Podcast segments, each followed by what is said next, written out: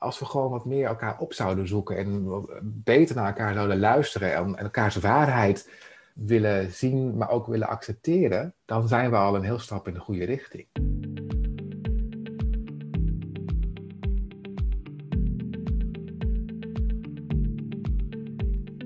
Welkom bij de Liefdesbrigade podcast. Mijn naam is Jasmin Lindenburg en als holistisch therapeut begeleid ik jou bij het proces naar innerlijke vrijheid. Ik help je bij het loslaten van belemmerende overtuigingen en onverwerkte emoties, zodat jij vol zelfvertrouwen gaat staan voor wie je bent en je jouw eigen pad gaat bewandelen. Hier vind je inspirerende inzichten, wijze lessen en praktische tips voor een diepe hartsverbinding met jezelf en met anderen. Want echt leven is verbinding en verbinding is liefde. Luister je mee? Hey, hallo. Wat superleuk dat je weer bent bij deze nieuwe aflevering. En zoals je in de titel hebt gezien, staat er weer een nieuw interview voor je klaar. Dit keer met Niels Lam. Als geadopteerde homoseksuele jongen van kleur werd hij in zijn tienerjaren flink gepest en gediscrimineerd. En hij weet daarom maar al te goed hoe het is om je anders te voelen en het gevoel te hebben dat je niet welkom bent. Toen hij ouder werd, kwam hij voor een langere tijd in een donkere periode van zijn leven, waarin zijn schaduwkanten meer naar voren kwamen. Het keerpunt kwam toen hij zichzelf meer aan zijn omgeving durfde te laten zien en dat hij zijn eigen waarheid begon te spreken. Nu werkt hij als levenscoach en begeleidt hij anderen bij de ontwikkeling van eigenwaarde, zodat zij gewoon zichzelf kunnen zijn. Daarnaast host hij samen met Sorien Zelderus de podcast Gewoon Bijzonder, gericht op adoptie, pleegzorg en migratie. En Sorien is ook bij mij te gast geweest in de podcast. Als je deze aflevering wilt beluisteren, dan verwijs ik je even door naar aflevering 5. In deze aflevering vertelt Niels hoe hij is omgegaan met alle hobbels op zijn innerlijke reis en spreken we onder andere over het ontdekken en spreken van je eigen waarheid en de Afrikaanse Ubuntu-filosofie. En heb jij momenteel last van stress? Blijf dan vooral luisteren, want Niels heeft een simpele techniek voor je die je helpt om snel spanning in je lijf te verminderen. Noem hem levenscoach, adoptiecoach, LHBTI-coach of gewoon Niels. Vandaag is hij bij mij te gast als liefdesbrigadier. Geniet van dit gesprek en dan kom ik daarna weer bij je terug.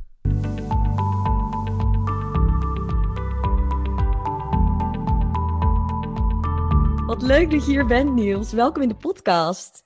Ja, Jasmin. Uh, uh, ik moet zeggen dat ik de tijd snel vond gaan. Want toen, toen jij mij vroeg om uh, gast te zijn, toen dacht ik, jeetje, pas op 19 maart. Maar het, was, het is heel snel gegaan. Ik was gewoon heel enthousiast. Ik wilde eigenlijk meteen. nu is het eindelijk zover. Maar nu is het eindelijk zover. Yay. Je hebt gewoon hartstikke druk, jij. Ja, nou jij volgens mij ook als ik het zo hoor. ja, ik heb het ook heel druk. Dus dat kwam eigenlijk ook gewoon goed uit. Maar ik ben dan zo enthousiast dat ik meteen met jou een gesprek aan wil gaan. Dat is het eigenlijk meer hoor. Dus, uh, ja, ja. nou heel fijn. is het zover. Ja, ik heb er helemaal zin in. En um, ik ben heel benieuwd waar we het allemaal over gaan hebben vandaag. Ik ook. Goed. Nou, voor degenen die het nog niet weten, je bent nu natuurlijk in de Liefdesbrigade podcast te gast. En de Liefdesbrigade is een groep mensen die allemaal leven in het licht en die op hun eigen manier liefde verspreiden. En deze groep mensen die weten ook dat als je dat wil doen, dat het dan allemaal begint bij jezelf. Dus dat je eerst je eigen licht dient te vinden en dat je eerst de liefde in jezelf mag vinden voordat je dat dan weer kan overdragen en geven aan anderen. Dus dan is mijn eerste vraag voor jou: wat betekent zelfliefde voor jou? Joh, ik vind het wel heel, een hele mooie vraag. En ik merk ook dat ik, toen jij die, dit zo vertelde, zat ik naar je te luisteren, dacht ik, jeetje, ik heb nog geen 100% zelfliefde voor me gevonden, denk ik. Ja. Uh, waar, ik, waar ik nu sta, zit het hem vooral goed voor mezelf zorgen. De dingen doen die ik leuk vind. Met mensen omgaan die mij energie geven en die ik leuk vind. Lief voor mezelf zijn. Ik, ik heb een hele lange periode was ik heel streng voor mezelf. Ik kon mezelf echt, nou ja, op alles afstraffen. Het begon al bij het wakker worden, dat ik denk van, oh, ik heb rot geslapen. Oh, wat stom. Ben je laat naar bed gegaan? Of heb je veel, uh, hebt een wijntje te veel gedronken? Ik denk, ja, maar dat was dus acht, jaar, acht uur geleden. En nu ga ik mezelf straffen voor die acht uur geleden of zo. Dus daarin heb ik echt wel stappen gemaakt. Dus, dus het, is, het zit hem vooral ja, goed voor jezelf zorgen, naar mezelf luisteren, naar mijn lichaam luisteren, wat mijn lichaam eh, aangeeft. Ja, in die fase zit ik nu. Dat, dat vind ik voor mij op dit moment zelfliefde. Mooi. Dus echt die verbinding met jezelf aangaan. Ja, de verbinding met mezelf aangaan. En ook met mijn, nou, dat is misschien al een stapje verder, maar wat mensen misschien nog niet weten, maar daar gaan we het misschien nog wel over hebben. Ik ben uh, deels Nederlands en deels Afrikaans. En ik ben ook vooral het Afrikaanse deel nu heel erg aan het omarmen bij mezelf. En dat zie ik ook als, als zelfliefde. Ja, ja. ja. Dus dat een beetje. Mooi. En je zei net al dat, uh, ja, dat dat niet altijd zo is geweest. Dat je echt naar mhm. jezelf luistert en echt die verbinding met jezelf aangaat. Mm Want hoe was dat dan vroeger? Joh, ik heb heel mooi, want dat, dat leer je op een gegeven moment als je heel vaak naar jezelf leert kijken. Of je hebt vaak van die, hè, ik heb met opleidingen en dat soort dingen, moet je je leven in een aantal fases gaan plannen. Dus dan moet je van 0 tot 7 gaan schrijven, van 7 tot 14, nou noem het maar op, tot en met een huidige leeftijd. En er komt altijd de leeftijd 10 komt naar boven. Rond mijn tiende, tussen mijn zesde en mijn tiende, maar vooral op mijn tiende levensjaar, was ik volgens mij volop met zelfliefde bezig. Deed ik vooral alleen maar de dingen die, waar ik plezier aan had. En had ik eigenlijk een beetje maling aan de omgeving. Dus misschien was ik een beetje aan het overcompenseren. En ehm, vanaf de middelbare schoolperiode is dat gaan veranderen, die zelfliefde. Dat zat hem vooral ook omdat ik toen heel erg veel te maken kreeg met ehm, toch wel discriminatie en racisme. En begon ik dus inderdaad aan mezelf te twijfelen. Dan, dan, gaf ik mezelf de schuld van het feit dat mensen mij uit konden schelden. En ja, toen ben ik toch wel een soort van, is mijn schaduwkant zich een beetje gaan ontwikkelen. En, en, en ben ik dingen gaan doen waar ik nu niet zo trots op ben. Maar toen vond ik dat al heel normaal en ook heel fijn om te doen. En dat heeft best wel een lange tijd geduurd, tot aan mijn studietijd ongeveer zelfs. En toen ik weer richting mijn adoptiestuk ging kijken, en, en dat was ongeveer 2016, dus het is ongeveer vijf jaar geleden, toen, uh, toen is weer de ruimte ontstaan voor zelfliefde, inderdaad. Ja, ja. Ja, en wat, wat je dan aan het begin zei, dat je als kind al bezig was met zelfliefde, is eigenlijk wel bijzonder op tienjarige leeftijd. Ja, ik weet niet of ik het toen onder het woordje zelfliefde heb kunnen uitdrukken. Maar ja, die, die, die fase, ook de foto's als ik terugkijk, maar dat zit toch zo in mijn. Ja, ik zie mezelf nu gewoon weer als jongetje van tien uh, danswedstrijden doen. Ik deed aan playback-shows mee. Ik zat op tennis, waar ik heel goed in was. Ik was goed in piano spelen. In de buurt was ik een van de populaire kinderen, waar alle jonge kinderen dan hè, uh, uh, zich tegenop keken dat vond ik allemaal fantastisch. En ook in mijn kamer kon ik met mezelf gewoon met mijn knuffels en mijn.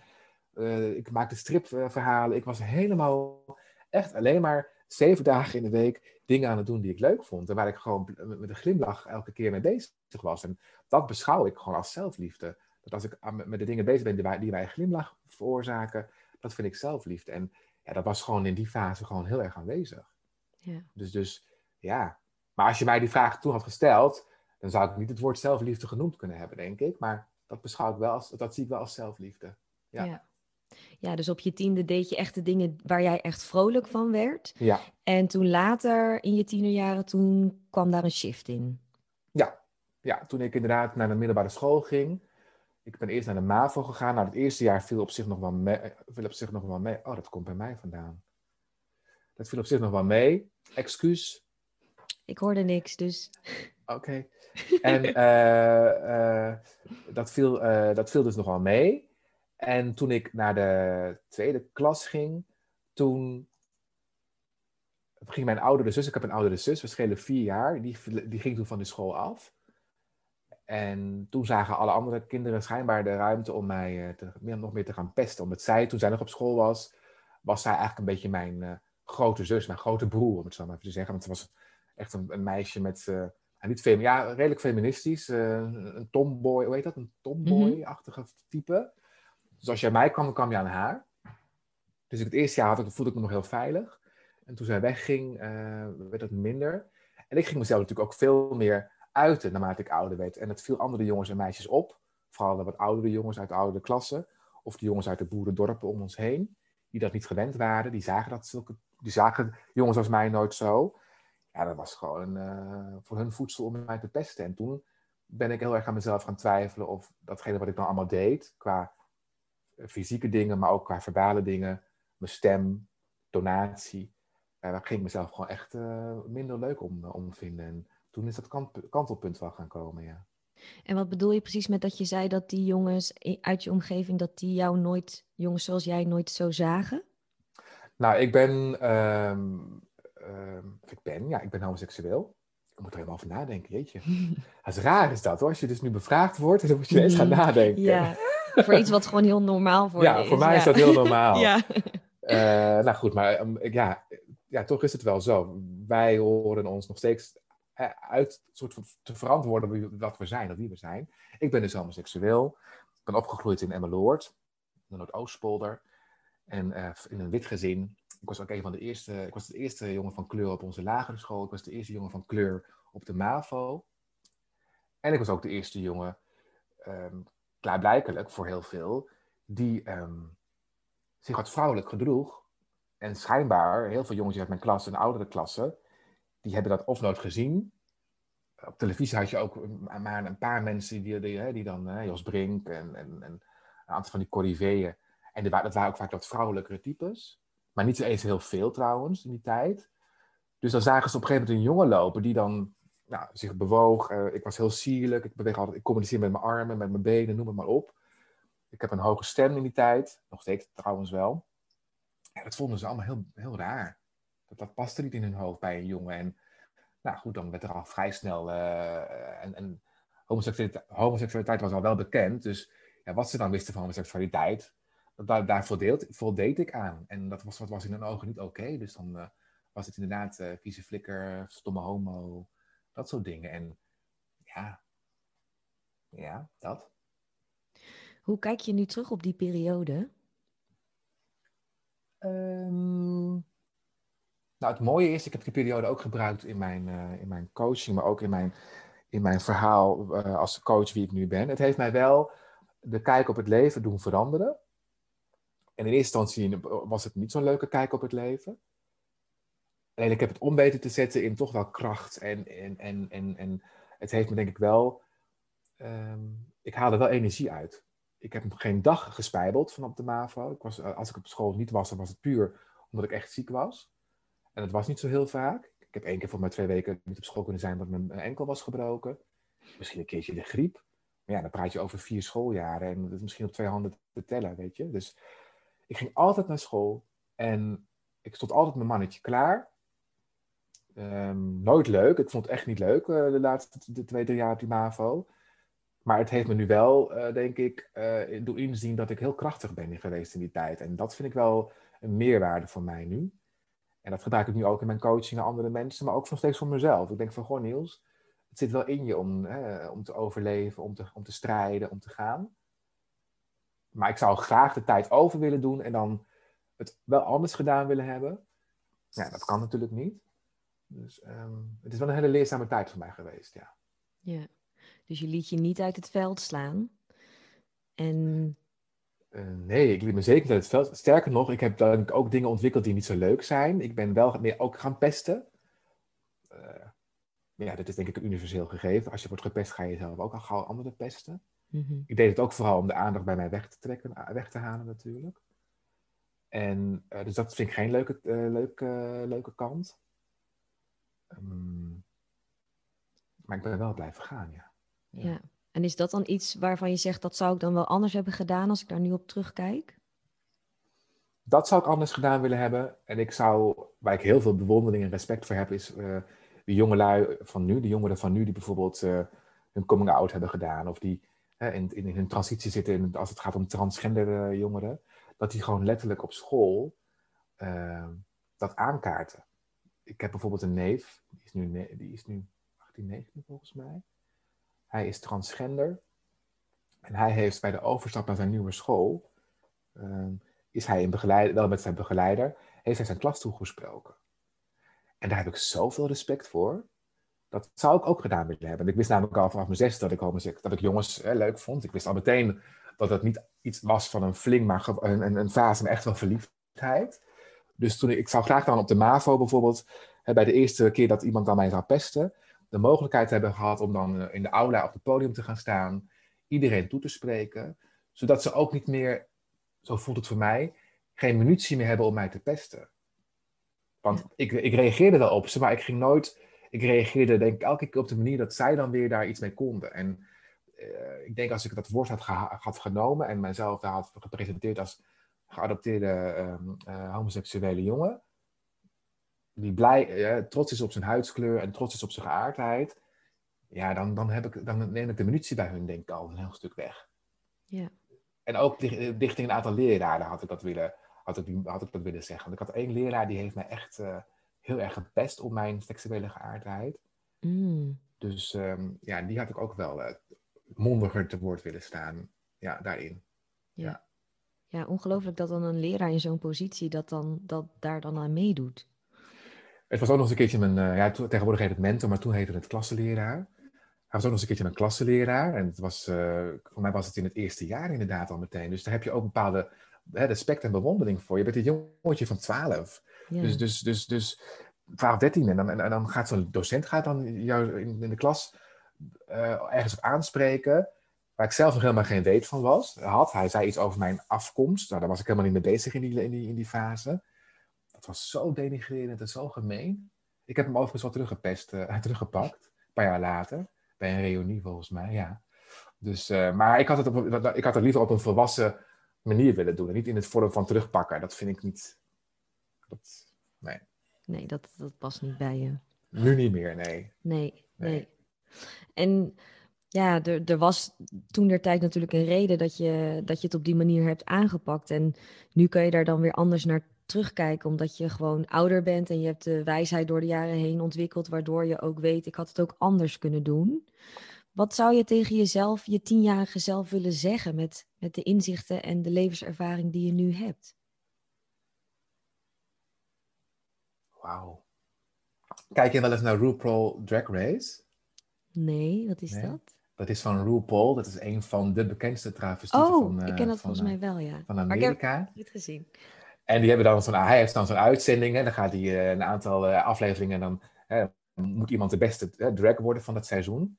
En dan stellen ze altijd aan de laatste, in de laatste uitzending, de finale vraag. Of de ene laatste uitzending, stellen ze dus deze vraag aan de, de finalisten. Van, wat zou jij tegen die zesjarige of tienjarige willen zeggen? Dus nu krijg ik hem. En dat vind ik dus een hele mooie. Want ik had er ook wel bij willen staan. Als, nou ja, noem het maar op. Wat ik zou tegen de tienjarige Niels willen zeggen. Oh, is dat wel een hele lastige vraag, weet je? Ik vind het een hele mooie vraag, maar... Wat maakt hem lastig voor je? Er komt van alles boven nu. En ik raak ook best wel een beetje door geëmotioneerd, merk ik. Um, ik denk vooral, uh, wat ik mijn, mijn tienjarige zelf zou willen zeggen, is vooral dat je uh, ja, blijf staan, blijf op je plek staan.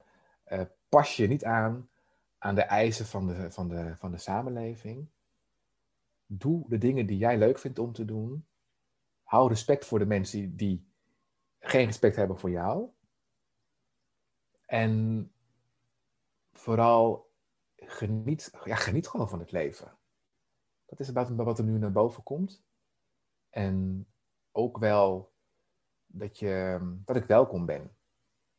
Ja, dat ik hier welkom ben als wie ik ben. Als, als mijn, in, mijn, in, mijn, in mijn doen en laten. Want welke rol heeft dat in je leven gespeeld? Het gevoel van wel of niet welkom zijn hier? Ja, uh, ik voelde me de eerste jaren wel best wel welkom. Uh, totdat je dus inderdaad te maken gaat krijgen met wat, ik met, hè, wat we het over hebben gehad, over die kinderen die dan pesten. Maar ook bijvoorbeeld de berichten die je dan later op nieuws krijgt over uh, uh, racisme, discriminatie, homoseksualiteit, dat dat niet gewenst is. Um, en naarmate je ouder wordt, naarmate je ook meer toegang krijgt tot dat soort nieuwsberichten. En dat vind ik toch wel, dat heeft me toch wel aangegrepen. En daardoor ben ik me wel minder welkom gaan voelen in dit land. En ook omdat ik op een gegeven moment met adoptie bezig ben gegaan, dat je dan ook, ja, je wordt toch aangesproken door de omgeving van, goh, je bent uh, anders dan anders, je hebt andere haar, je bent niet van je vader en moeder waar je nu bent.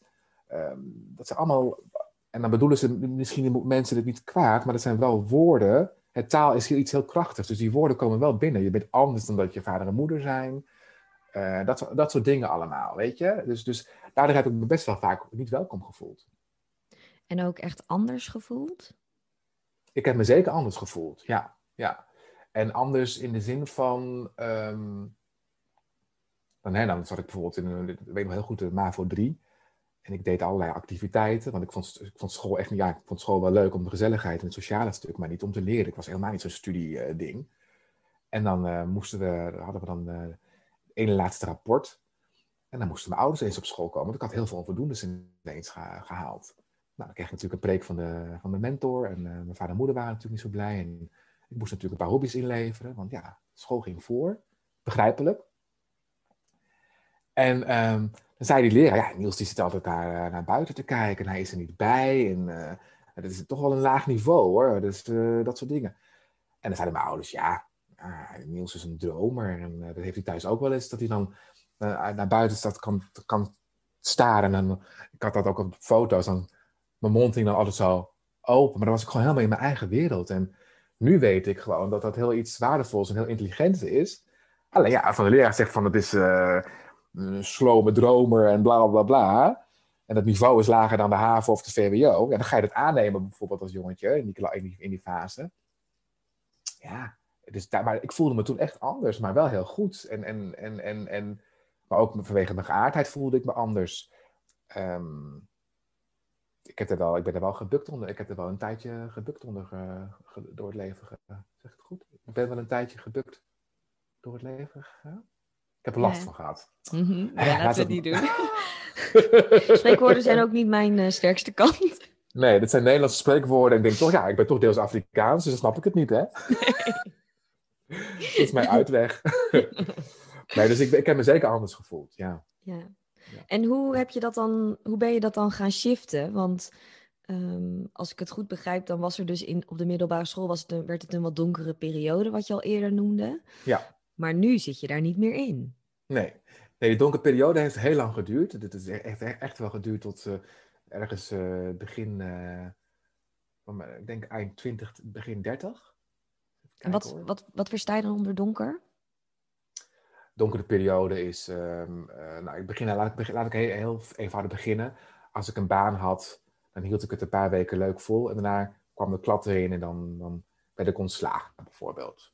Ik um, ging op mezelf wonen in Amsterdam. Ik had uh, een, een, inkomen wat niet zo hoog was, maar ik wilde wel heel veel luxe spullen in huis. Dus dan schafte ik zo'n, uh, dan kocht ik ergens een, uh, een televisie op, de, op afkoop. dan kreeg je er zo'n pasje bij. En dan kon je dan weer een soort van, hè, een soort van creditcard was dat wist ik veel dat je daar nou, eigenlijk gewoon vermogen voor moest, moest hebben. Goed, ik had geen vermogen, maar dat maakte mij niet uit als ik maar dingen kon kopen. Um, ik leerde een jongen kennen waar ik, of ik had een, vriend van mij en die, die raakte aan de drugs en ik ging ook aan de drugs. Uh, dus ik gaf te veel geld uit, ik ging aan de drugs. Um, vanwege mijn seksuele geaardheid bezocht ik in Amsterdam sauna's voor mannen. Nou, dat was dan echt sauna's waar, tuurlijk kon je daar ook wel ontspannen, maar de focus lag hem vooral veel meer op het hebben van seksuele contacten. Maar daar kon ik heel erg impulsief mee omgaan. Um, ja, liegen, bedriegen. Uh, ja, dat, dat, was toch wel een beetje een donkere. Uh, dat noem ik een beetje de, de zwarte kant van mijn, de donkere kant van mijn, van mijn leven. Um, ja, dat. Mm Dat denk ik. En wat, wat speelde er dan bij jou in die periode in de onderstroom? Ik denk dat het heel veel te maken heeft gehad met niet gezien eh, worden door mijn omgeving, zoals ik graag wil dat mensen me zien. Dus, en me ook niet, daardoor niet geliefd uh, voelen. Die jongen waar ik dan heel veel naar optrok, daar, um, hij, ik had het idee dat hij mij niet zag. Dus in plaats van dan, dat zou ik dan nu wel gedaan hebben, maar dat deed ik toen niet, door hen uh, een halt toe te roepen en te zeggen, nou, de vriendschap uh, verbreek ik. Nee, ging ik juist nog meer met hem bijvoorbeeld drugs gebruiken. In de hoop dat hij dacht van, oh, maar uh, dat is, Niels is tof, een, goede vriend, want hij doet hetzelfde als mij. En ik, ik gaf hem ook geld. hij was, ik had een baan en hij niet. Dus dan ging ik ook mijn geld aan hem geven, zodat hij dan drugs kon kopen of naar mij toe kon komen en dan konden we samen drugs gebruiken In de hoop dat hij op een gegeven moment mij zou zien als, zoals ik wilde dat hij zag. Nou, dat gebeurde dus niet. Dus dat, dat, dat is één voorbeeld. Maar dat had ik ook met andere dingen. Um, um, dus overal, het, het zat hem vooral in het geliefd willen zijn door anderen, gezien willen worden. En inderdaad weer dat welkom voelen door, door, door je omgeving. Ja. ja. Ja, die donkere periode die heeft dus best wel lang geduurd. En ja. wanneer merkte jij dat er wat meer licht kwam in die periode? Dat is denk ik ontstaan nadat ik in 2015 voor de zoveelste keer, dat klinkt wel heel zwaar trouwens, ik denk de tweede of derde keer een burn-out kreeg. Ik beter zeggen, ik viel uit op vermoeidheidsklachten en dat soort zaken. En toen dacht ik bij mezelf, ja, nu moet ik echt, uh, echt gaan, gaan, gaan zoeken naar wat uh, de ontbrekende puzzelstukjes zijn. Ik had in 2000 al een stap gemaakt door op zoek te gaan naar mijn afkomst, naar mijn uh, vader en mijn moeder. En in 2016 dacht ik van mezelf, nou weet je, laat ik dat adoptiestuk voor mij nou eens goed aanpakken. En toen ben ik ook in contact gekomen met heel veel andere geadopteerden. En toen is inderdaad wel, ja, zijn er lichtpuntjes gaan komen. en hoe oud was je toen op je, in 2015, 16? Oeh, 42? Ja. Zeg ik het goed? Ja, ongeveer. Het is vijf jaar geleden. Ja, 42, 41, 42. Ja. ja. Dus op die leeftijd ben je toen echt voor het eerst echt gaan kijken naar je adoptiestuk? Ja, ik ben begonnen in 2000, maar dat was, dat was dan omdat ik mijn ouders wilde ontmoeten, vooral mijn vader wilde ontmoeten. Nou, dan meldde ik hem aan bij, een, uh, bij, de, bij het FIOM. En dan kom je in contact met andere geadopteerden en dan mag je, mag je gaan praten over waarom je wil gaan zoeken en bla bla bla. Dan gaan ze kijken of je het aan kan. Nou, dat heeft een paar maanden geduurd. Ik heb mijn moeder ontmoet en, en daarna heb ik niet zoveel met mijn adoptie meer uh, gedaan. En in 2016, toen ben ik echt daar, heb ik er echt heel veel werk van gemaakt. Toen ben ik ook in een uh, ontmoetingsgroep terechtgekomen met andere geadopteerden. En heb ik ook een coach gehad. En die zei ook uh, dingen die, die, die ja, te linken waren aan, aan afstand en adoptie. Ja, toen ging er echt een wereld voor me open. Toen kon ik echt mezelf toen kon ik dingen gaan lezen. Toen dacht ik bij mezelf, oh, maar daar komt het gedrag vandaan, wat ik, wat ik altijd heb laten zien. Daar komt mijn gevoel vandaan. Daar komt mijn donkere periode vandaan. Ehm, en daardoor is er ook beweging ontstaan, waardoor er weer ruimte kwam voor het licht. Ja, dus je begon jezelf echt veel beter ook te begrijpen. Ja. Ik begrijp mezelf nog steeds niet helemaal. Gaat ook nooit gebeuren, denk ik. Maar dat vind ik alleen maar positief, want hè, dat heeft te maken ook met het proces van bewegen en het leren en het ontwikkelen. Maar ja, dat kan je, als je het zo zegt, kan het, ja, dat is denk ik wel een hele mooie. Ja, ik ben toen me wel beter gaan begrijpen, inderdaad. En toen kwam er dus meer licht in je leven. En wel, wat veranderde er toen voor jou? Ik durf, durf mezelf meer te laten zien. Ik durf mijn gevoel te laten spreken.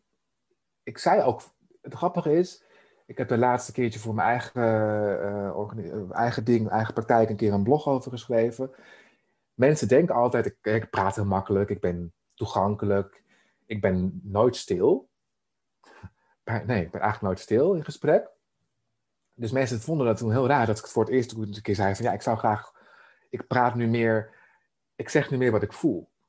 Wat ik echt voel, waar ik ook achter sta, waar ik ook bij blijf. In het verleden zei ik wel eens dingen, en, maar dan kon ik ook heel makkelijk daar weer van afstappen. Of dan de mensen van, hé, hey, toen zei je dat, nu zeg je dit. Hoe, hoe, hoe zit het nou? Je praat met iedereen mee. Je lult maar wat. Dat soort dingen kreeg ik wel eens te horen. Of ik zei iets en dan corrigeerde ik mezelf weer. Omdat ik merkte dat de andere dan gekwetst was. Of ik had dan weer... Um, ik was bang dat die ander me dan niet zou zien. Dus dan ging ik mijn mening weer bijstellen naar de ander toe. En dat doe ik dus steeds minder. Ik, wat ik nu zeg is echt wat ik voel op dat moment. En als ik erop terugkom, dan bied ik mijn excuus aan. Nou, excuus aanbieden is een beetje een raar woord, raar woord, maar dan heb ik wel de moed om daarop terug te komen. Te zeggen, hé, hey, ik zat toen fout. Of ik ben van mening veranderd. Je hebt me op andere gedachten gebracht. Dank je wel daarvoor. Mooi. Ja, ja dat, dan spreek je echt je eigen waarheid. Ja, ja. ja. Ja, en ik denk wel dat dit even een mooie is om wat, wat langer bij stil te staan. Want dat is wel iets wat ik vaker hoor en zie. Dat, dat mensen dat toch wel lastig vinden om echt hè, dat is een, je eigen waarheid spreken is natuurlijk een manier om echt voor jezelf te staan en ook echt jezelf echt te laten zien aan je omgeving. Ja. Wat, wat zou je tegen iemand willen zeggen die daar nu tegenaan loopt, die daar een beetje mee worstelt? Jeetje. Maar ik geloof heel erg in het, in het feit dat ehm, iedereen het op zijn eigen tempo heeft te doen. Dus ik kan best wel advies geven over wat een ander, uh, wat, wat, wat zou helpen voor een ander. Ja, nou, misschien is het advies wel vertrouw op ehm, het gebeuren. Hè. Ja, sommige mensen noemen dat het universum. Ehm, maar vertrouw erop dat, dat je zelf op een gegeven moment wel voelt dat je die waarheid durft te spreken en daar ook voor durft te gaan staan. Het, is namelijk geen trucje wat je kan, jezelf aan kan leren. Het is niet zo dat je op een, op een dag wakker wordt en denkt van hé, hey, ik kan nu de waarheid spreken, blijf erachter staan. Dat is een proces. Het enige wat je wel hebt te doen daarin is uh, wel vol te houden en niet op te geven. Dus als je het een keertje hebt gedaan en je merkt uit je omgeving een reactie die jou een vervelend gevoel geeft, laat je daardoor niet uit het veld slaan. Want het vervelende gevoel hoeft niet te zeggen dat wat jij gezegd hebt niet waar is. Dus, dus, en dat heb ik in het verleden heel vaak gedaan. Dan, dan deed ik wat en dan kreeg ik er buikpijn van. Letterlijk, hè. ik heb letterlijk jarenlang. Ehm, ja, ik, ga, ik wil het niet onsmakelijk vertellen. Maar laten we het er maar op houden dat als ik dan iets pijn in mijn buik kreeg, bij mij kwam het er meteen uit, om het zo maar even te zeggen. De shit kwam er letterlijk uit van die spanning en dat gevoel wat anderen mij bezorgden. En dat heb ik nu niet meer, omdat ik gewoon de, of minder moet ik zeggen, want af en toe gebeurt het nog wel eens, maar omdat ik het nu makkelijker durf te zeggen, bij de waarheid blijf, uh, reageert mijn lijf er ook beter op dan in het verleden. Dus, dus um, als je iets durft te zeggen wat je van jou is en je lichaam reageert in jouw gevoel vervelend, omdat andere mensen jou proberen hè, uh, uh, dat vervelende gevoel aan te praten. nee, dat zegt heel veel meer over de ander dan over jou. Ja. Ja. ja. Die laatste Want je merkt. Sorry? Mm En want je merkt ook, je merkt echt wel of het, of het iets is wat jij zelf doet uit, uit onwil of kwaadheid, of dat het inderdaad iets is van de ander. En want soms kan je heel bewust iets zeggen waarvan je al weet van nou, dit is verkeerd en dit is slecht en ik ga eventjes iets uitlokken. Dat is iets anders, want daar kan ook een reactie op komen die natuurlijk niet leuk is. Dan dat je durft te zeggen van ik heb bijvoorbeeld op Volt gestemd en dat iemand zegt van Volt, jij op Volt, wat een onzin, bla bla bla. Daar zou ik in het verleden bijvoorbeeld pijn, pijn in mijn buik van krijgen. En nu denk ik van, nou, nee, echt niet. Dit, dit is iets, dat is iets van jou. Ja. ja, en die is mooi dat je die ook noemt. Inderdaad, dan die reactie van die ander bij de ander laten. Ja, dat heb ik um, ook in een training geleerd een aantal jaren geleden. Ik heb een keer een methodiek uh, uh, mijn eigen gemaakt. En dan heb je ook, werken ze bijvoorbeeld met uh, patronen doorbreken en, en, en overtuigingen en dat soort zaken. En een van de overtuigingen die ik toen heb geleerd is, laat dat wat van de ander is bij de ander. En dat vond ik een hele krachtige, want ik trok alles altijd aan. Ehm, als wij deze podcast een aantal jaren geleden hadden opgenomen, dan had ik me heel erg zorgen gemaakt over jou als, als de, de, de, de host van de podcast. En was ik mij gaan, gaan uh, voegen naar jouw gevoel, wat ik dan bijvoorbeeld zou voelen, uh, doordat ik iets zeg bijvoorbeeld. En nu denk ik, nee, als Jasmin mij nou een vraag stelt en dit is mijn verhaal en Jasmin heeft daar moeite mee, dan is het aan haar om, om dat in goede banen te leiden voor haarzelf bijvoorbeeld. En, en dus, dus ja, laat het wat van de ander is bij de ander. Ja. En stel nu dat iemand nu luistert en die denkt, ja, ik wil dit heel graag, maar ik weet eigenlijk helemaal niet wat mijn waarheid is. Hoe kom je daar dan achter? Joh, mij, heeft mij heeft het vooral geholpen om inderdaad daar toch wel een soort van hulp bij te, bij te, halen. Dus gewoon met mensen in gesprek te gaan die A op jou lijken. En daar bedoel ik dan in mijn geval mee uh, andere geadopteerden, andere mensen van kleur, andere mensen met een uh, seksuele uh, diversiteit bijvoorbeeld. dus daar bijvoorbeeld mee in gesprek te gaan. Ehm, je kan het ook professioneel opzoeken. Dus ik, ik heb echt wel um, een aantal malen therapie bijvoorbeeld gevolgd. Ik wil niet zeggen dat ik daarmee heb geleerd wat mijn waarheid is, maar er zat er toch wel een bepaalde therapievormen bij, waar ik bij echt wel mezelf heb moeten, moeten, moeten aankijken. Maar ook in de vorm van coaching. Ehm, ik heb ook zelf een levenscoachopleiding gedaan, waar ik ook in het eerste jaar heel veel naar mezelf heb mogen kijken. Dus ja, dat zijn allemaal dingen die mij wel hebben geholpen om te kijken, om, de, om, om mijn waarheid te, te, te, te ontdekken bij mezelf. En, maar ook heel simpel, uh, schrijf, schaf een boekje aan en een pen. En ga lekker elke dag dingen opschrijven. En, en, en, en lees dat eens een keertje terug. Daar haal je ook dingen uit die, die, die zeggen wie jij bent, wat jouw waarheid is. Ja. Ja, mooi. En die laatste is ook lekker praktisch, inderdaad. Ja, uh, ga naar je, ja, tegen, ja, zeggen tegenwoordig, maar al een hele lange tijd. Ga naar je CD-verzameling kijken of naar je Spotify-list. Luister, ga naar de muziek kijken en kijk eens naar wat voor muziek je eigenlijk leuk vindt. En, en ga je daar ook een beetje in verdiepen. Dat, dat heb ik ook gedaan. hè. Ik, uh, ik ben heel erg fan uh, van RB en soulmuziek. Nou, ik heb op een gegeven moment echt een tijdje in de bibliotheek uh, gekeken naar de, wat betekent soul? Waar komt soul vandaan? Waar komt R&B vandaan? Wat zijn het voor mensen die R&B muziek maken? En ja, dat waren natuurlijk allemaal heel veel mensen van kleur. Nou, dan, dan, dan heb je daar raakvlakken mee. En dan komt jouw waarheid ook naar boven. Dat jij dus een man van kleur bent. En dat dat iets, iets is. En nou ja, dat soort dingen allemaal. Klinkt nu heel erg als een soort van schoolmeester wat ik nu allemaal zeg. Want ik ben helemaal nog niet zo oud. Maar dat heeft mij wel geholpen. Ja, en het is ook iets wat, waarvan ik weet dat mensen dat ook gelijk kunnen toepassen. Want waar je interesses liggen, dat zegt natuurlijk ook weer iets over jezelf. Ja, ja. Ik heb. Uh, oh, dat is wel een hele leuke dat je dat nu zegt. Want ik, ik, ik had het net over muziek, maar ik ben bijvoorbeeld heel erg fan van Alanis Morissette. En dat zouden heel veel mensen die mij die kennen niet denken, want ik heb vroeger alleen maar R&B en soul en, en, en dat soort dingen. Michael Jackson, Janet Jackson, Five Star, Cool in the Gang noem maar op, was mijn, uh, dat was mijn uh, muziekstijl. Totdat ik op een gegeven moment Alanis Morissette ontdekte. En het is toch wat, wat, wat een andere tak van, uh, van sport, om het zo maar te zeggen. En mijn huidige partner, mijn man, die, die vindt het verschrikkelijke muziek. Die vindt het heel depressief en heel hard. En terwijl ik daar juist heel veel energie van krijg en heel veel kracht uit haal. Natuurlijk kunnen de teksten heel zwaar zijn. Maar ik heb het wel nodig om daar weer het licht uit te halen, snap je? Dus, dus ook hmm. muziek kan heel veel, inderdaad, wat je zegt, muziek zegt heel veel over wie jij bent, wat jouw waarheid is daarin. Ja. ja. Ja, en dan kan je nog wat meer vertellen over wat nog meer jouw waarheid is, waar, waar jij echt voor staat? Ja, dat is wel heel grappig. Ik ben ehm, een jaar of twee, drie geleden ben ik wat meer mijn Afrikaanse deel gaan uh, ontdekken ik heb me daar wat meer in gaan, ben ik daarin gaan verdiepen.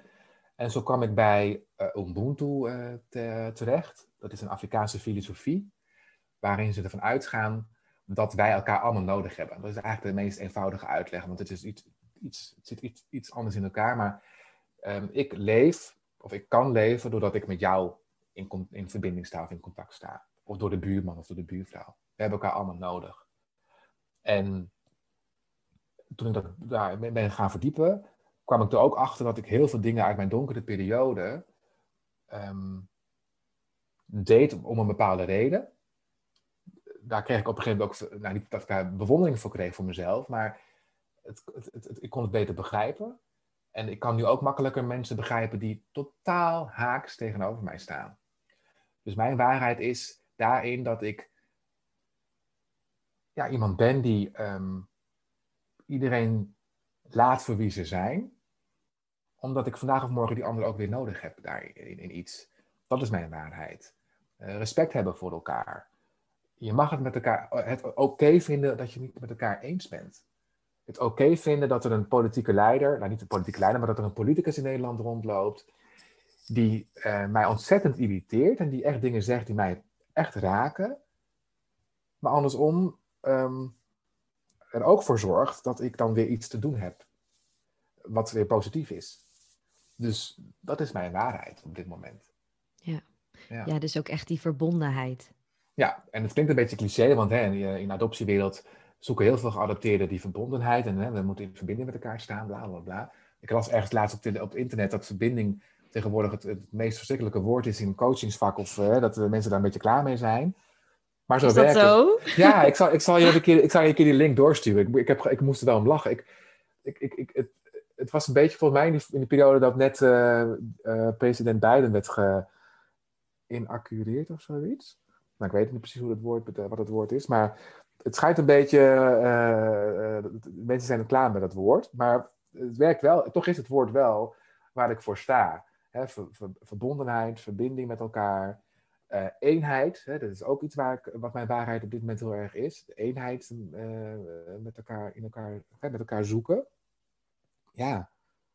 Ehm, en daarentegen, daarnaast ook, uh, um, ja, je begon al met de vraag zelfliefde.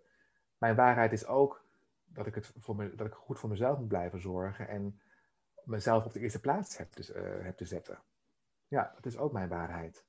En hoe doe jij dat dan om echt goed voor jezelf te zorgen? Hoe ziet dat eruit voor jou?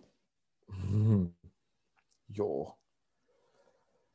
Ehm, dat gaat heel erg schommelend hoor. Ik heb echt wel momenten dat ik niet goed voor mezelf zorg, vind ik. Dat is ook weer zo'n overtuiging die natuurlijk niet klopt. Maar want dan heb je op dat moment gewoon behoefte aan om een keertje lekker te Netflixen of een keer de extra chocolade uh, te stoppen in je mond te stoppen. De, daarna weer moeten worden van die uh, te grote energiepiek die je dan krijgt. um, nou, echt wel uh, rustmomenten in, in, in, in, plannen. Elke dag te wandelen. Uh, goed voor mijn lijf te zorgen. Um, maar daar, daar moet ik echt wel een soort van planning voor maken. Dat, dat is denk ik waar, hoe, zoals, hoe ik het doe. Ik moet het wel bewust mee bezig zijn. Anders dan, dan, dan, dan lukt het mij niet. Nee. Dan sluipt het erbij in en dan vergeet je het op een gegeven moment. Ja, ja het, is, het moet een soort van routine gaan worden. En dan, uh, dan, dan, dan, dan is het voor mij heel prima. Ja. ja. En je zei net al hè, dat, dat goed voor jezelf zorgen gaat met ups en downs. Ik denk, ja. zoals alles in het leven, het gaat met ups en downs. Ja. En hoe ga jij dan om met zo'n moment waarbij het eventjes allemaal wat minder gaat? Wat, wat helpt jou daarbij? Nou, het begint natuurlijk eigenlijk eerst als je met dat, dat je er bewust van wordt dat het minder met je gaat. Dus wat mij dan helpt, hè, wat ik, is toch weer dat schrift erbij te pakken en een pen erbij te pakken. En even kort op te schrijven waar, hoe ik me nu voel en wat er nu aan de hand is, wat er nu speelt. En wat steekwoorden op te schrijven die dan aanleiding hebben gegeven zoals ik waarom ik me zo voel. En dan ga ik toch vaak wel iets opzoeken waar ik fysiek uh, mee aan de slag moet, door door de zoor te gaan wandelen, door een dansje te maken in de woonkamer, heel, heel praktisch, muziek op te zetten waar ik heel vrolijk van word, of een leuke serie te gaan kijken. We hebben sinds een paar maanden weer twee katten in huis, twee kittens. En ja, die, die, alleen daarnaar te kijken, door ze aan te raken, uh, kom ik weer een beetje uit het dal. En daar waar nodig toch ook wel weer met mensen uh, uh, contact te zoeken. Goede vrienden op te, te bellen. Um, ja, ik denk als je, als ik, voor mij werkt het heel erg om weer, nou, dan komt hij weer, verbinding te hebben. Het zij met een mens of met een dier. Um, ja, dan voel ik me niet meer zo alleen en, en, en eenzaam. En, want dat is denk ik ook een beetje wat er bij mij in heeft gespeeld. Zo'n dal bereik ik alleen door mezelf, door uit verbinding te raken met een ander. En ook daar heel erg bewust uit verbinding te gaan. Dus ik, ik kon mezelf in het verleden echt dan helemaal gaan terugtrekken. En mensen afstoten. En, en mijn man afstoten. Of, of mijn huisdieren zelfs afstoten. En, en, en dat soort zaken. En nee, dat, ga ik niet meer, uh, dat gaat niet meer gebeuren. En wat heeft jou daarbij geholpen? Ja, ik heb echt wel daarin uh, dingen opgezocht als het gaat om bepaalde trainingen, bepaalde methodieken eigen te maken. Um, ja, dus dan, dan, kan je zeggen, dat oké, okay, je kunt zelf een trucje aangeleerd, maar dat, die hebben me wel geholpen. Ik, ik volg op dit moment een, een, een, een... Mag ik reclame maken in de podcast? Zeker. Oké. Okay. nee, Let's hear it. een aantal jaren geleden ben ik in aanraking gekomen met uh, Live the Connection. Lift the Connection is een, is een methodiek waarbij zij leren om, om stress tot het nulpunt te reduceren. En daar heb je een hele makkelijke methodiek voor, waardoor je in een bepaalde houding moet gaan zitten, wat weer zorgt dat je brein tot rust komt. En die methodiek zorgt ervoor dat elke keer als ik een stressmoment ervaar en ik ga even in zo'n houding zitten, dan, dan, dan reduceert de stress bij mij echt tot nul. En alle emoties kan ik dan op dat moment makkelijker integreren in mijn lijf, maar ik doe er niks mee. Ik maak er geen drama van.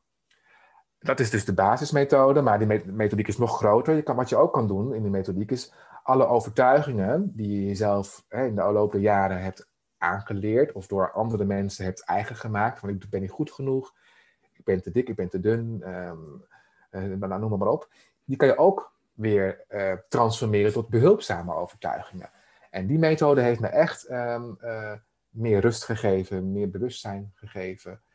Dus um, ja, ik ben het echt gaan zoeken in, in, in methodes eigen maken, in een opleiding te gaan volgen.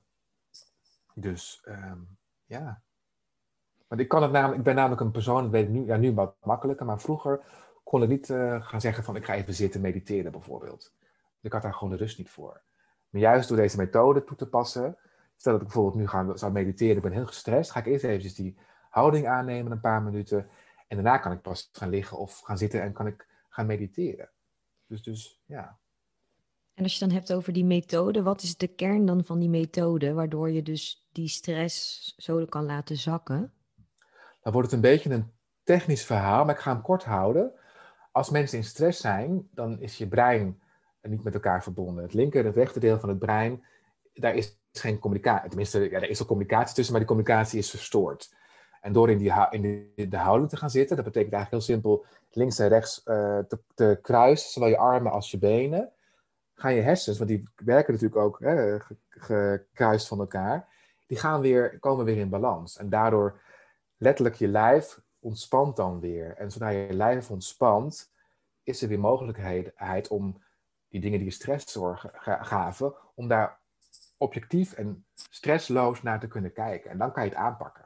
Mm, dus dat is wel een hele mooie praktische tip gelijk. Heel dat je dus praktisch. je handen, je armen en je benen gewoon over elkaar ja, zo je dus je handen, handen, ja, mensen kunnen het natuurlijk niet zien, maar je kan je, je moet je, nou, mensen kunnen zich iets voorstellen dat je je handen als het ware kruist vasthoudt. Je houdt je enkels doe je over elkaar gekruist. Je kan je handen dan in je schoot leggen. Ik doe meestal nog even extra zo tegen mijn borst staan, want hier zit zo'n je timulus, je, hoe heet dat, je plekje, timulus heet het volgens mij. Timus, ja. Timus, timus, ja. Daar leg je je tegenaan, je sluit je ogen en je laat alles gewoon even wat je op dat moment voelt, laat je te gebeuren. En bij mij, omdat ik het al wat jaren, jaren doe, gaat het wat sneller. Je voelt letterlijk gewoon ontspannen. En het is ook iets meditatiefs. Doe ik even mee. Ja, nee, maar het is echt, het, is echt het, het, voelt heel fijn. En als ik nou tegen jou zou zeggen, ik ga het eventjes heel zwart-wit doen, hey, stomme trut of ik zeg dingen die normaal gesproken jou iets, hè, iets met je doen, dan zul je merken dat je dat veel makkelijker kan, uh, kan hebben. En, en nou, op een gegeven moment, als je dan ontspannen genoeg voelt, meestal gaan je ogen dan ook vanzelf open, geeft je lichaam weer aan van nou, je kan weer uit je houding. En dan kan je je dingen weer gaan doen. Ja, mooi. Dus dat is iets wat jou echt ook helpt om weer lekker ja, die stress te laten stromen, zodat je niet meer in je systeem zit. Het kan tegen, en stress is natuurlijk heel breed, hè, want uh, stress is ook bijvoorbeeld vermoeidheid. Stress is ook slapeloze nachten hebben. Stress is ook uh, eetbuien hebben. Stress is ook gamen, hè, overmatig gamen. Uh, uitstelgedrag is een vorm van stress. Dus het is voor heel veel dingen toepasbaar. Ja. Dus elke keer als ik denk van, hé, hey, ik, ik, heb iets nodig, maar het lukt me even niet, ga ik even in die houding zitten en daarna kan ik dingen aan. Ja, mooi. Ja. Je hebt geen coach of psycholoog meer nodig. nee hoor, dat is een ander verhaal. Maar het is heel praktisch om even toe te passen ja. Ja, dat is fijn. En dan is de drempel misschien niet gelijk heel hoog om dan dat te proberen en eens gewoon te kijken of dat voor je werkt. Ja, want het is wel zo, maar dat heb jij denk ik ook wel ervaren in jouw leven, in jouw werk. Er zullen heel veel mensen nu luisteren en denken van nou, wat een onzin, wat een zweverig gedoe. Nou, prima. Weet je, het, het hoeft voor jou niet datgene te zijn, maar mij helpt het wel. Ja, ja. Nou, ik denk dat iedereen die nu nog zit te luisteren, die denkt dat niet, want anders dan waren ze al lang wel afgehaakt. nou, dat zou kunnen, inderdaad. Ja, dat zou kunnen. en um, ja, op een gegeven moment toen uh, besloot je om je eigen praktijk te starten. Hoe is dat gegaan?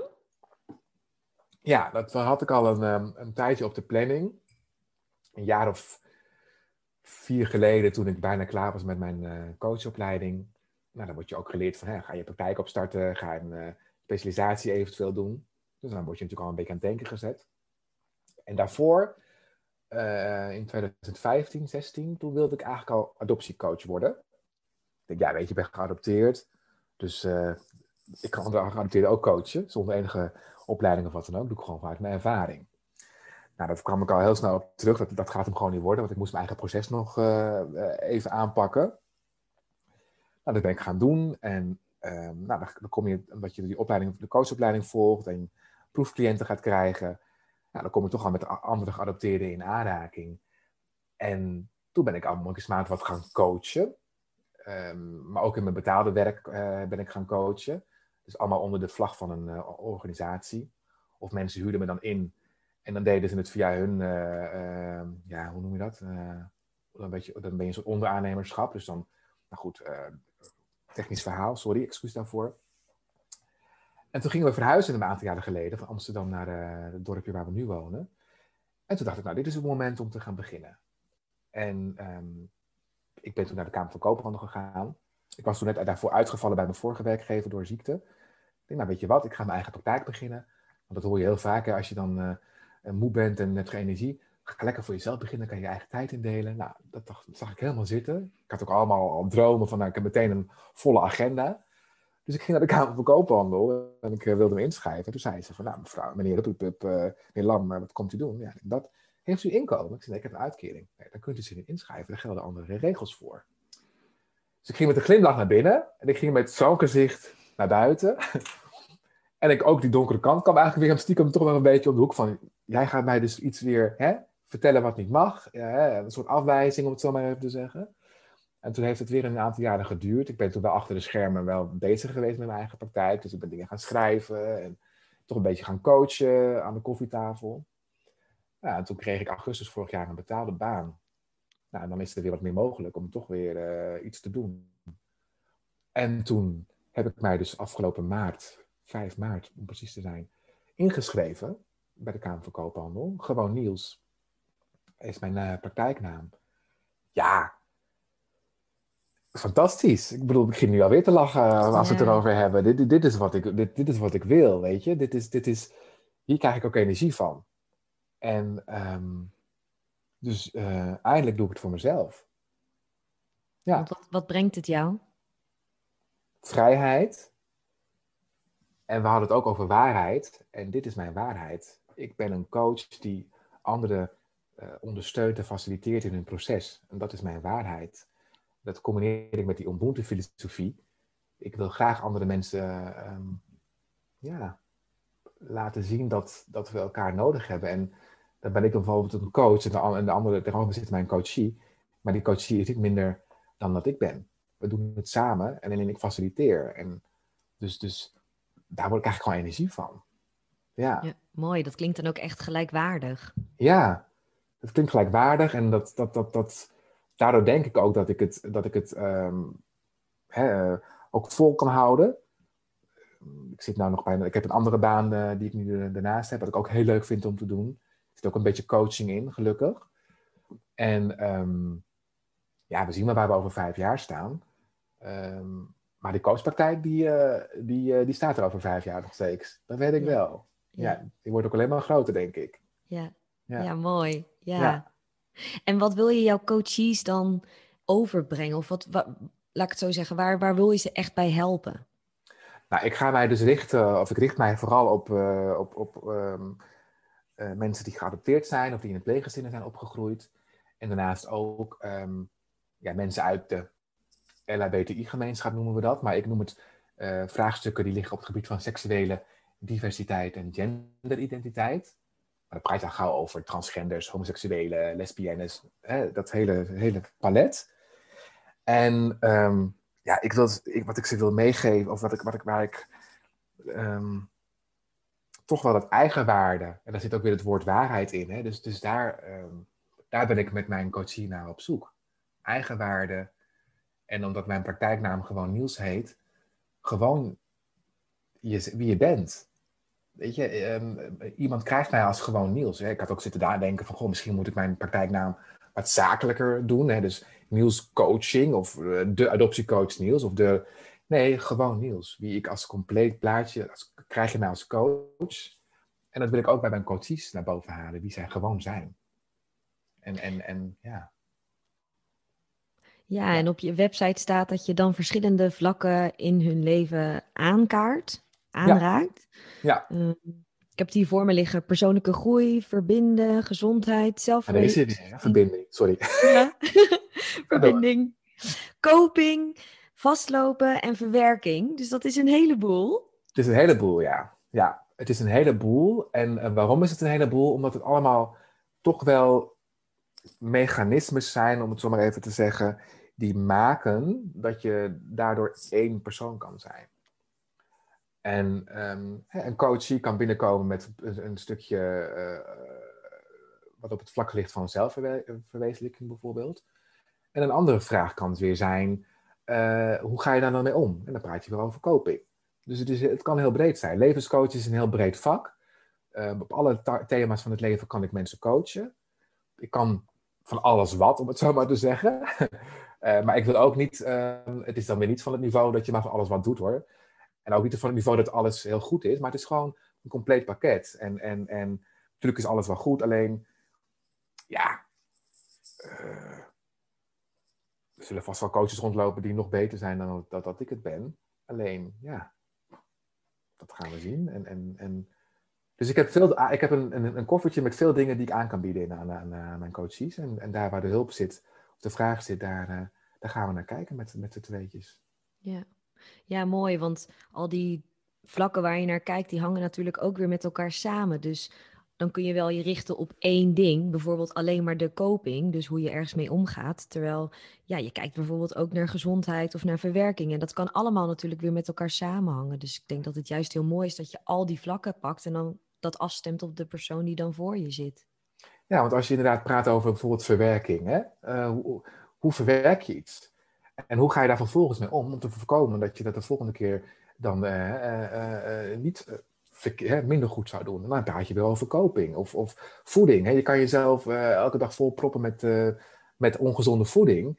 En dan moet je er niet raar van op staan te kijken dat je daar op, op geen goede manier mee omgaat in het leven. Dus kennelijk heb je nog iets, gaat er iets aan de grondslag, waardoor jij jezelf ongezond voedt. Zowel mentaal als fysiek bijvoorbeeld. Maar dan gaan we daarnaar kijken.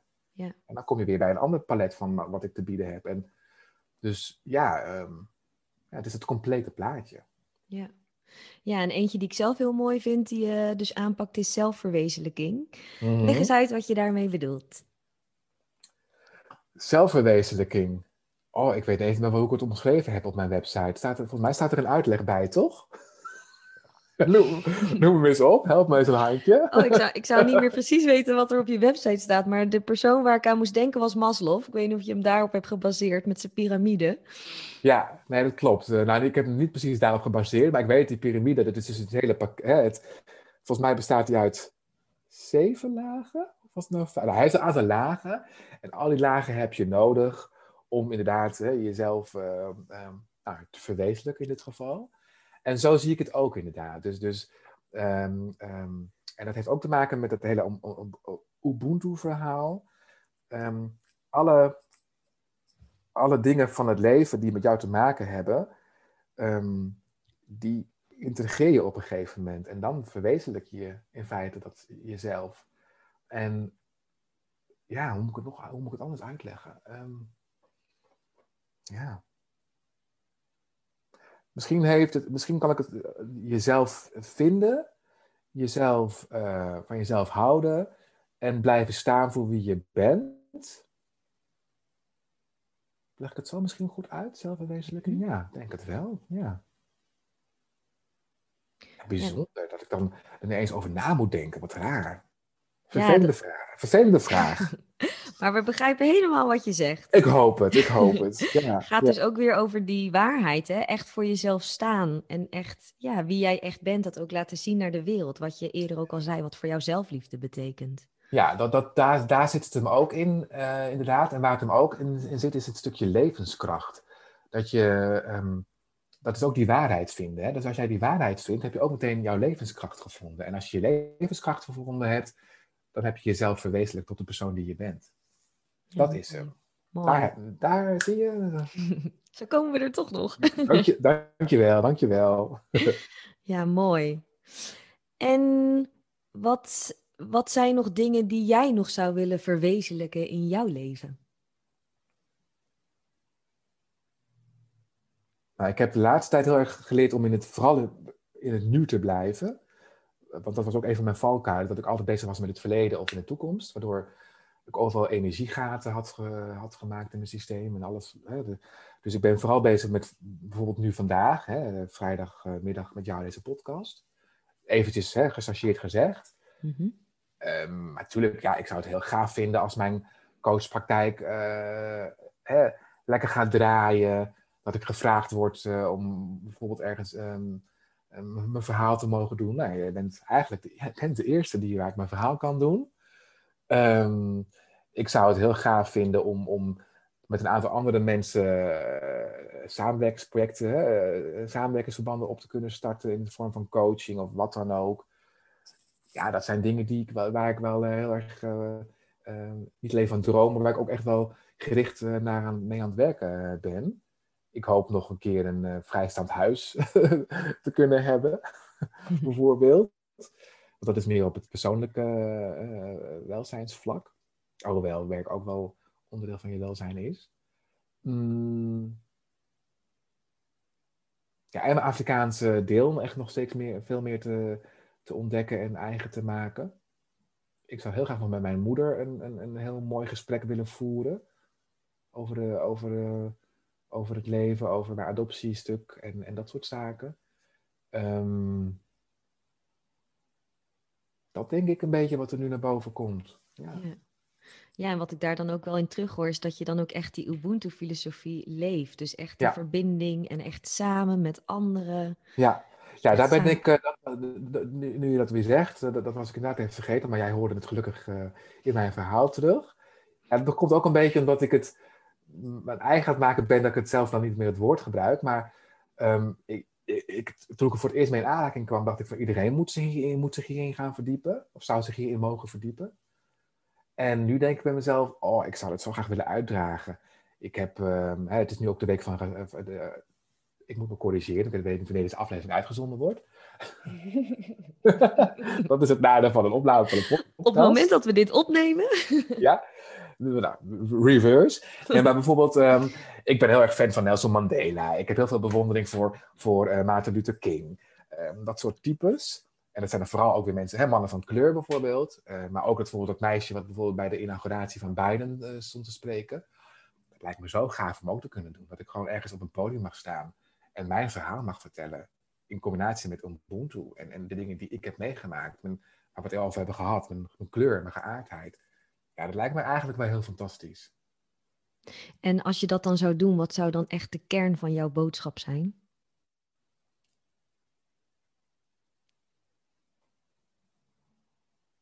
joh, ik wou eigenlijk heel plat zeggen, wij maken ons druk om in het leven. Mm maar dat, nou, misschien is dat wel ook wel een beetje de boodschap. Dat, je, dat we ons niet zo druk moeten maken over dingen. Dat we, en, en, en over elkaar vooral druk moeten maken. En daar zit dan die, verbinding, die verbindenissen in en die eenheid. Als we gewoon wat meer elkaar op zouden zoeken en beter naar elkaar zouden luisteren en elkaars waarheid willen zien, maar ook willen accepteren, dan zijn we al een heel stap in de goede richting. Dan hoef je het niet met elkaar eens te zijn, maar dan heb je elkaar wel, uh, dan ja. En zorg ervoor dat iedereen welkom is. Ja, vind ik ook een hele mooie. En als we hem dan even wat kleiner maken, wat zijn verschillende dingen die we in ons dagelijks leven kunnen doen, waardoor we de anderen het gevoel geven dat ze welkom zijn? Het begint dan met naar een ander te luisteren. Dat is denk ik al de eerste stap.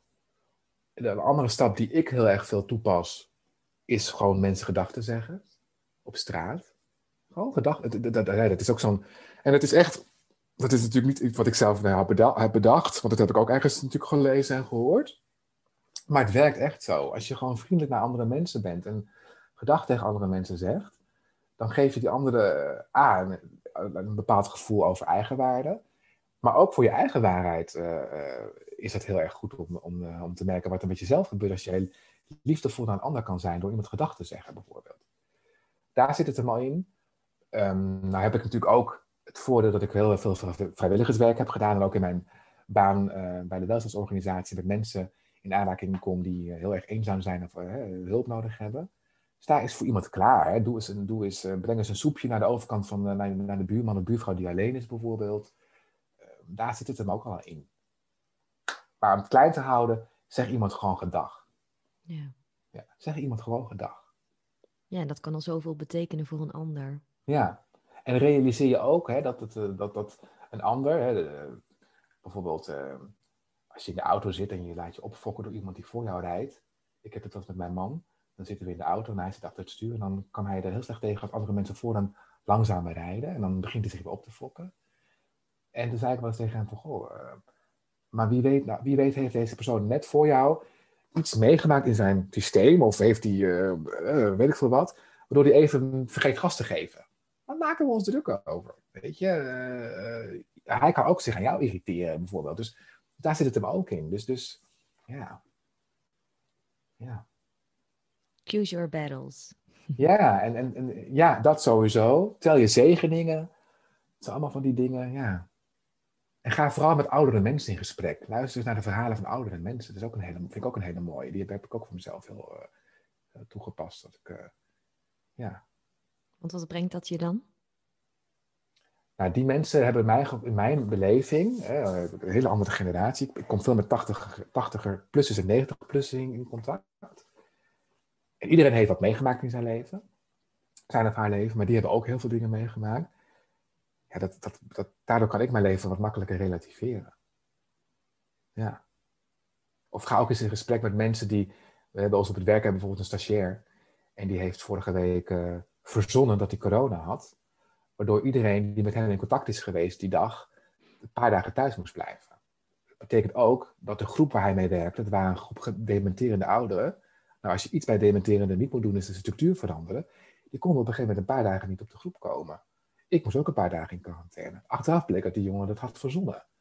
Nou, laat die jongen dan gewoon eens de zwaarste gevallen krijgen de komende tijd. Hij laat hem zijn stage afmaken. Maar laat hem vooral die, die, die mensen krijgen waar hij echt even lekker van natte oksels krijgt. Waar hij echt even aan het werk moet. En er ook goed in gesprek mee gaat. En dan hoop ik dat hij denkt van... hé, hey, ik heb iets niet goed gedaan. En dat, waardoor hij zich in gaat zien dat hij ja, iets fouts heeft gedaan, om het zo maar te zeggen. Ja, dus echt ook weer die bewustwording creëren. Ja, dat is het inderdaad, bewustwording. Want fout is niet het goede woord. Want wat hij gedaan heeft, heb ik ook gedaan in een mindere mate. Ik heb ook in mijn stage wel eens een keertje een dag gespijbeld, bijvoorbeeld. Ja. Maar de consequenties waren wat kleiner. Dit was wat, dit was wat, uh, wat hier waren de gevolgen gewoon groter. En uh, ja. ja ik wil nu heel veel ineens weer. Sorry voor mijn, voor mijn woord. Ik praat heel veel, merk ik nu ineens. Maar daarvoor zit je hier. Ja, maar ik heb, zo, hier. ik heb zoveel te vertellen. En jij haalt je ja. zulke mooie vragen. Dus, dus oh, oh, oh, oh, Ja, en dan heb je ook nog alvast even kunnen oefenen met je grote speech. ja, ja. Ja. ja, ja. Ja. Nou, we hebben al superveel onderwerpen aangestipt. Ja. Is er nog iets wat je, waar je het over wil hebben, waar ik nog niet naar heb gevraagd? Hmm. Er komt nou niet even 1, 2, 3 iets in me op. Nee, ik, ik, ben, ik vind het vooral heel fijn om te merken dat ik niks aan hoef te, aan hoef te, te reiken. En dat, dat jij eigenlijk degene bent die mij de vragen stelt. Ik kan, natuurlijk, ik kan natuurlijk nu gaan zeggen van, goh, laten we het even over politiek gaan hebben. Maar dat vind ik ah, geen leuk onderwerp. Dus nee, uh, dat mag je me bevragen, maar dat vind ik gewoon niet leuk, weet je. Dus, dus, dus nee, ik, ik, ik, ik um, ja, nee, ik zou niet weten uh, wat je me nog kan vragen. Of zou willen kunnen vragen, ja. Nou ja, ik heb, wel, ik heb wel een vraag. Dat is wel een hele leuke. Dat vind ik zelf de oude nee. Wat maakte dat jij mij hebt gevraagd voor deze podcast? Mm, dat is een leuke vraag. Dan krijg ik ook een vraag terug.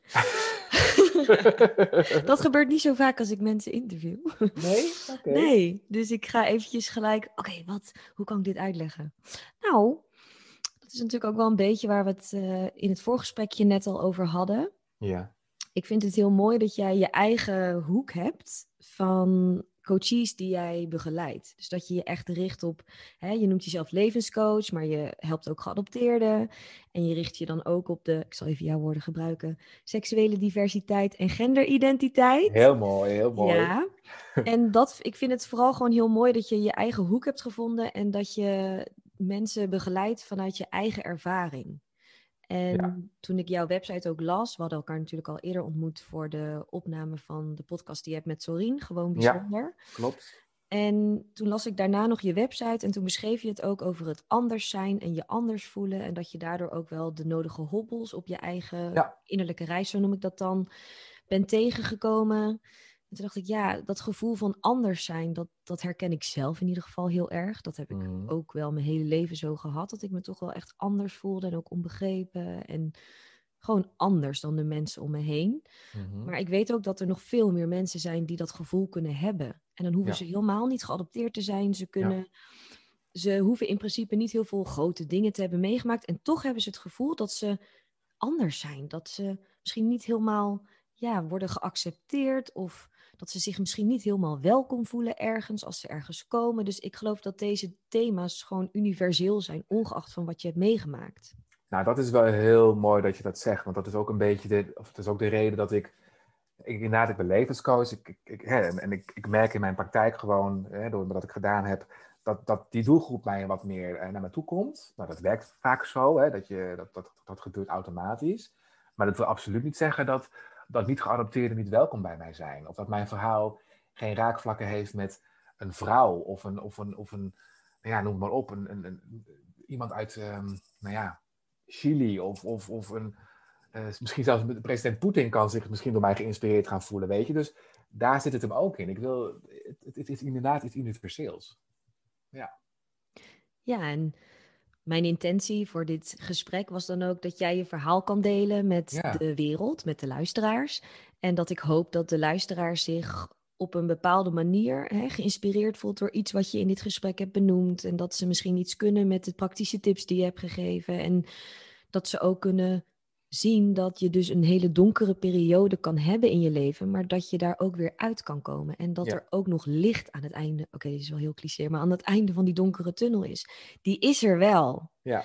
En dat is heel erg wat ik dan hoop over te dragen met dit gesprek met jou. Ja, en dat, dat, dat, dat vind ik wel heel mooi, dankjewel, dat je dat, daar, mij daarvoor hebt gevraagd om daarvoor over in gesprek te gaan. Ja, mooi.